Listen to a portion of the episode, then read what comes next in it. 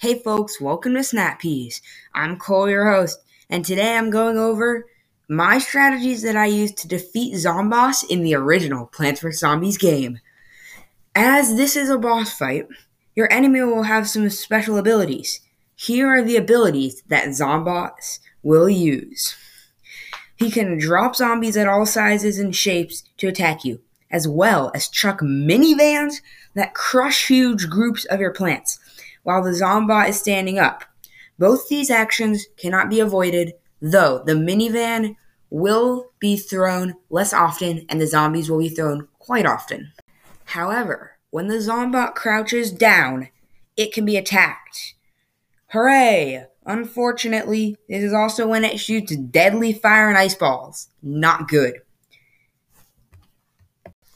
In this next section, I'm going to explain the strategy I used to counter these abilities. Let's get started.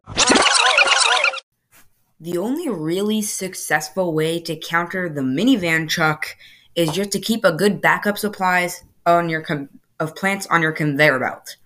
The plants you should keep there are some flower pots and some melon pults. The plants you should you should also save other plants, but we'll get to that in a minute. Now, here is a way that you can defend against Zombots big fire and ice balls, jalapenos, and ice shrooms. When the Zombot crouches down to chuck a fireball, you'll be able to tell because they look different.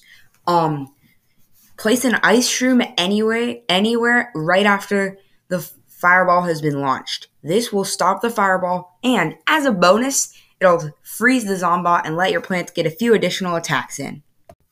However, when the Zombot launches an ice ball, you need to place a jalapeno not just anywhere, but in the lane the ice ball is.